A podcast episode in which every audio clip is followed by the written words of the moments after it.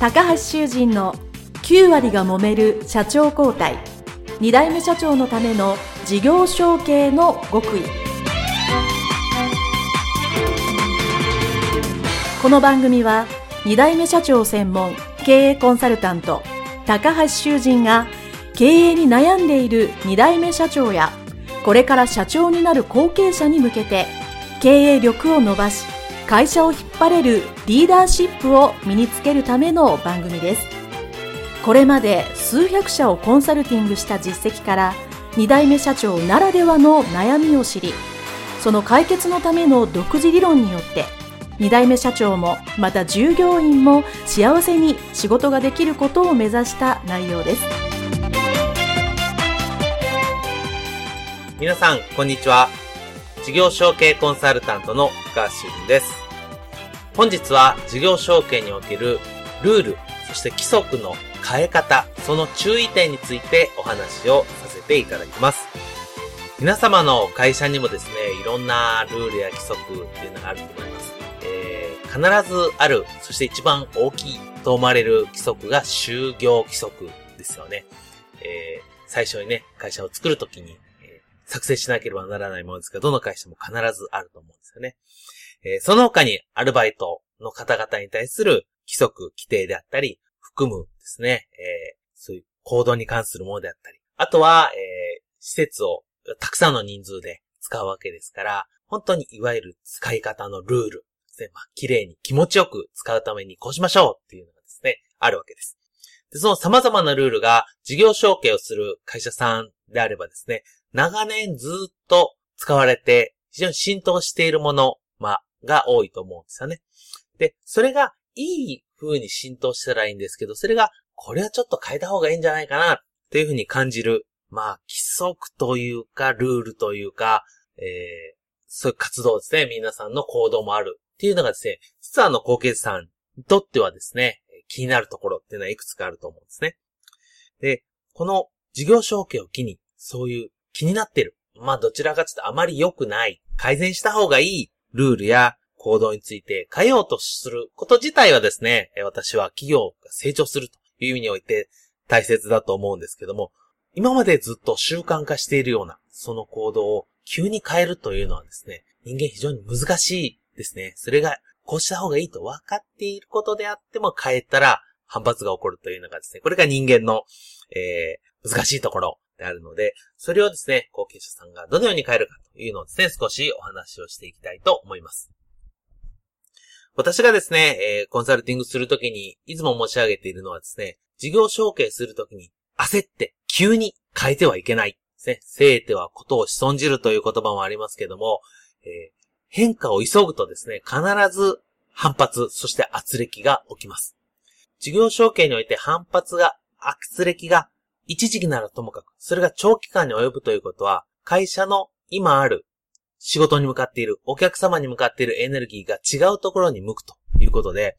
いいことにはならないですよね。事業承継のまず大前提、最低限やらなければいけないレールは、今あるものを今あるレベルで確実に全て引き継ぐというのがですね、まず最初の基準になります。そうすると今より何かが下がってしまう。これが単純に資産や資源やお金っていう目に見えるものだけではなく、人材であったり、そして会社に溜まっているノウハウであったりする。そして当然お客様であったら、お客様であったり、それに向かう仕事のやり方ですよね。それが何かしら変えたことによって大きくマイナスになるっていうのはですね、良くないわけですから、じゃあ変えるのは変えるんだけど、いかにスムーズに変えられるかというのをですね、考えることが大切です。そしてこの変えるためにはですね、時間がいります。考えますね。えー、人間というのは急に変わったことはですね、非常に反発をしたくなります。それがいいことであっても。なので、時間をかけてするというのが一つ。そして、もう一つですね、これは後継者さんに覚えていただきたいことは、自分が社長になったら変えようと思うことはいっぱいあるわけですね。まあ今、親父が社長だし、自分が社長になったら変えよう。もしくはそういうふうに言われることがあるんですね。お前が社長になったら変えたらええやんか、というふうに言われます。で、もちろんそういう部分があってもいいんですが、特にこの人に関わる規則ですね、就業規則であったり、様々な日常の行動に関するルールというのはですね、できれば後継者さんの時代、社長になる前に少しでも変えれるとこはたくさん変えた方がいいですね。えー、というのも、事業承継をこで社長が変わったということは、それは中小企業にとってものすごい変化なんです。それだけで。ですから、えー、社長が変わるだけでも変化なので、さらに事業の方向とか、そういうルールとか、非常に大切な部分、大きな部分を変えてしまうと、非常に社内が落ち着かない状態になります。ですから、社長、事業承継になった社長が変わった1年、できたら2年ぐらいはあまり変えずに全く同じようにやってみる。というのがですね、私必ず、えー、お伝えしていることなんですけども、そう思うとですね、今すぐ変えた方がいいと思うのは、少しずつ今のうちに変えておくということが大切です。で、そこでですね、これをいきなり、じゃあ後継さんが、俺が言うから、今のうちに変えようと言ってもですね、これもなかなか難しいですね。えー、これ、日本人は特にそうなんですが、何を言うかよりも誰が言うかが重要なんですね。ですから、トップダウンの社長がバンと言うならともかく、高決さんがですね、高決さん時代に今までの歴史をそのまま踏襲するんじゃなくて、いきなり変えるというのはですね、これまた非常に大きな反発ができます。ところがですね、まあ今は、実はこの人に関わるものというのはですね、国を挙げて働き方改革というのをやっております。で、この働き方改革ですね、いろんな分野に使えるんですが、えー、これをですね、中小企業の中にコキさんが取り込んでくるわけですね。ここで、まあ、免罪符と言ったら話は大げさですけども、我が社も働き方改革しなきゃならんと。つきましては、こことここは改善しないといけないと。働き方改革の観点で言うと思うんですけど、どうですかねということで、えー、もちろん自分の意見はね、えー、ありながらも、働き方改革という、まあ、外圧を使うというのがですね、これ一つ大切なことだと思うんですね。えー、例えば、えー、これ、働き方改革の一つの中にね、あるんですけども、えー、時間外労働、残業ですね、残業の上限が決まってます。ね、えー、一月45時間ですね、今のところは。えー、これは2018年の時点ですけども、えー、決まってるので、それを超えちゃならんと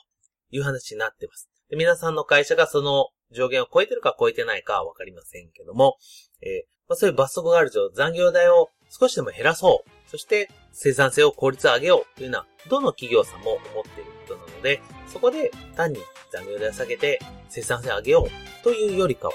働き方改革でこういうのをしなきゃいけないから、ちょっとみんなで考えようというはですね、また意見が大きく、聞こえ方がね、大きく変わってくるということがあります。